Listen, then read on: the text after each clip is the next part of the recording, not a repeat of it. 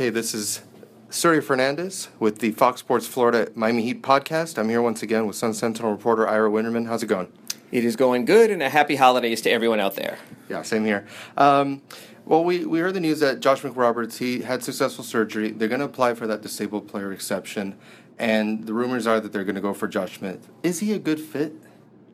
You know what? If you're asking me in general, the answer, I think, for thirty teams is no.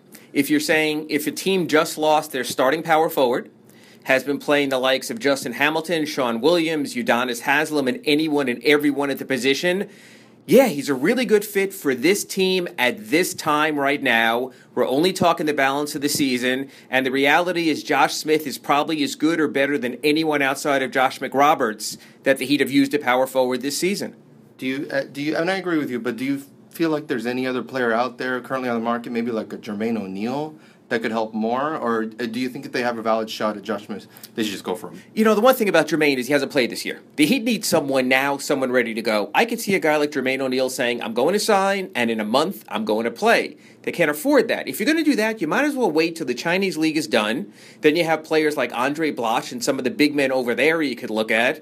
But the reality is this is a Heat team that needs someone right now. I mean, look at even what Eric Spoelstra said about Chris Bosh's injury. Forget about getting him a contact practice. If he's ready to go, he's playing. As Eric said, this is all hands on deck, and hands on deck means being ready to play now. And, and going along those lines, uh, do you feel like a player like Hassan Whiteside or an Andre Dawkins will actually have a chance to play meaningful minutes at, at this moment because the roster is the way it is? Well, I think if they don't get another big, I think Hassan Whiteside is, is absolutely moved up. And keep in mind with Justin Hamilton, with a concussion, this is out of the Heat's hand. The, the N B A added a concussion protocol following mirroring the N F L and what they do. So it's not a matter of the Heat clearing Josh to return, Justin to return, rather. It's a matter of the N B A saying that. So you could be without Hamilton for a while. You know you're going to be without McRoberts the rest of the season. You know Chris Anderson, even as a starter, has been play, basically playing limited minutes.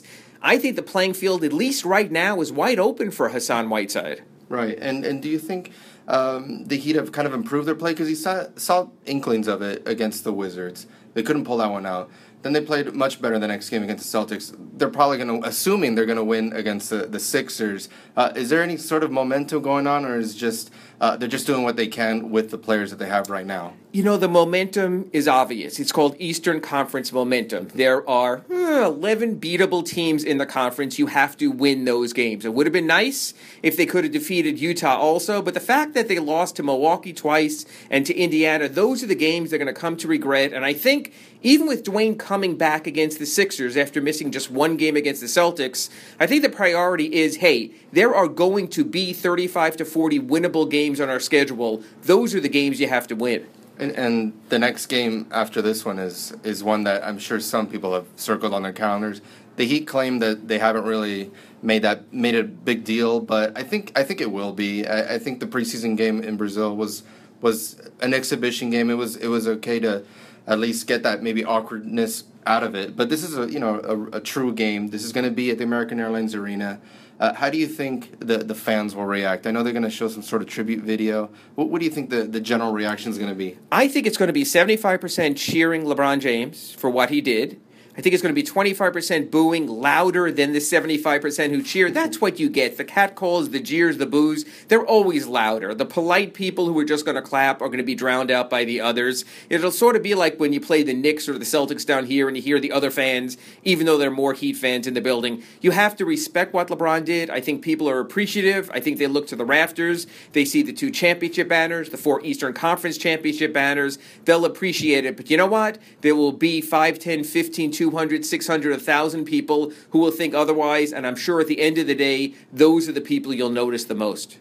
Do you have a feeling that LeBron is going to um, try a little harder than then? Because he seemed a little uh, a little out of it in that preseason game against the Heat. Do you think he's going to explode for thirty, forty points? Maybe not so much to show up, tr- to, to make a point, uh, so to speak, but do you think that he's going to maybe take this game uh, a little bit more of importance than maybe the previous or the, the game afterwards? LeBron always looks to seize the moment. I don't care if they were playing a Christmas Day game against the Hornets, a Christmas Day game against the Kings, which I guess they wouldn't schedule. The reality is it's LeBron on the national stage, and you know at those moments, just like when the Heat went back the first time to Cleveland, what he did in that third quarter, It's LeBron, it's national, it's marketing, it's bigger than just one of eighty-two games. You're going to see a better LeBron on Christmas Day than you've seen in almost any other game this season. And they and they struggled at the start of the season. They kind of they they well they've gotten on a pretty good groove lately. Um, do you think that's kind of how they're going to be continuing the Cavs, uh, just getting better and better as the season progresses, or is this more or less you know as good as it's going to be in that first season? I mean, they they have a lot of different players, a lot of moving parts.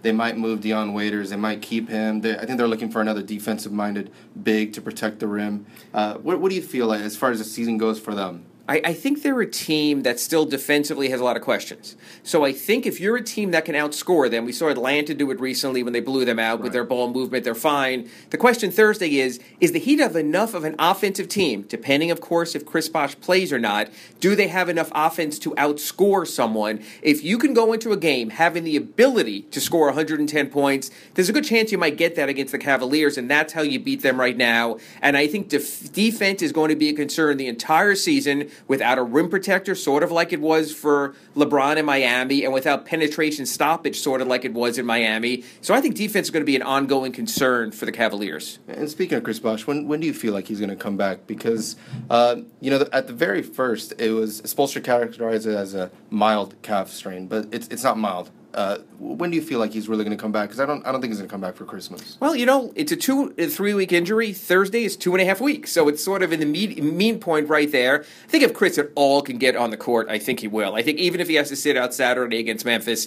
he knows what this game means to his legacy, to the Heat, to the fans in the building, to LeBron coming back. I think he will make every effort. And I thought it was very interesting what Eric Spoelstra said. We're always, when the Heat, if you miss more than a week, you must have at least one contact practice before you come back. This time he said it's all out the window. We are so banged up. If Chris can be on that court Thursday and he tells me an hour before I can play, he's going to play, I don't think we're going to know before that. It, assuming, well, at some point Bosh is going to come back, but let's assume that it is a Christmas uh, Day matchup.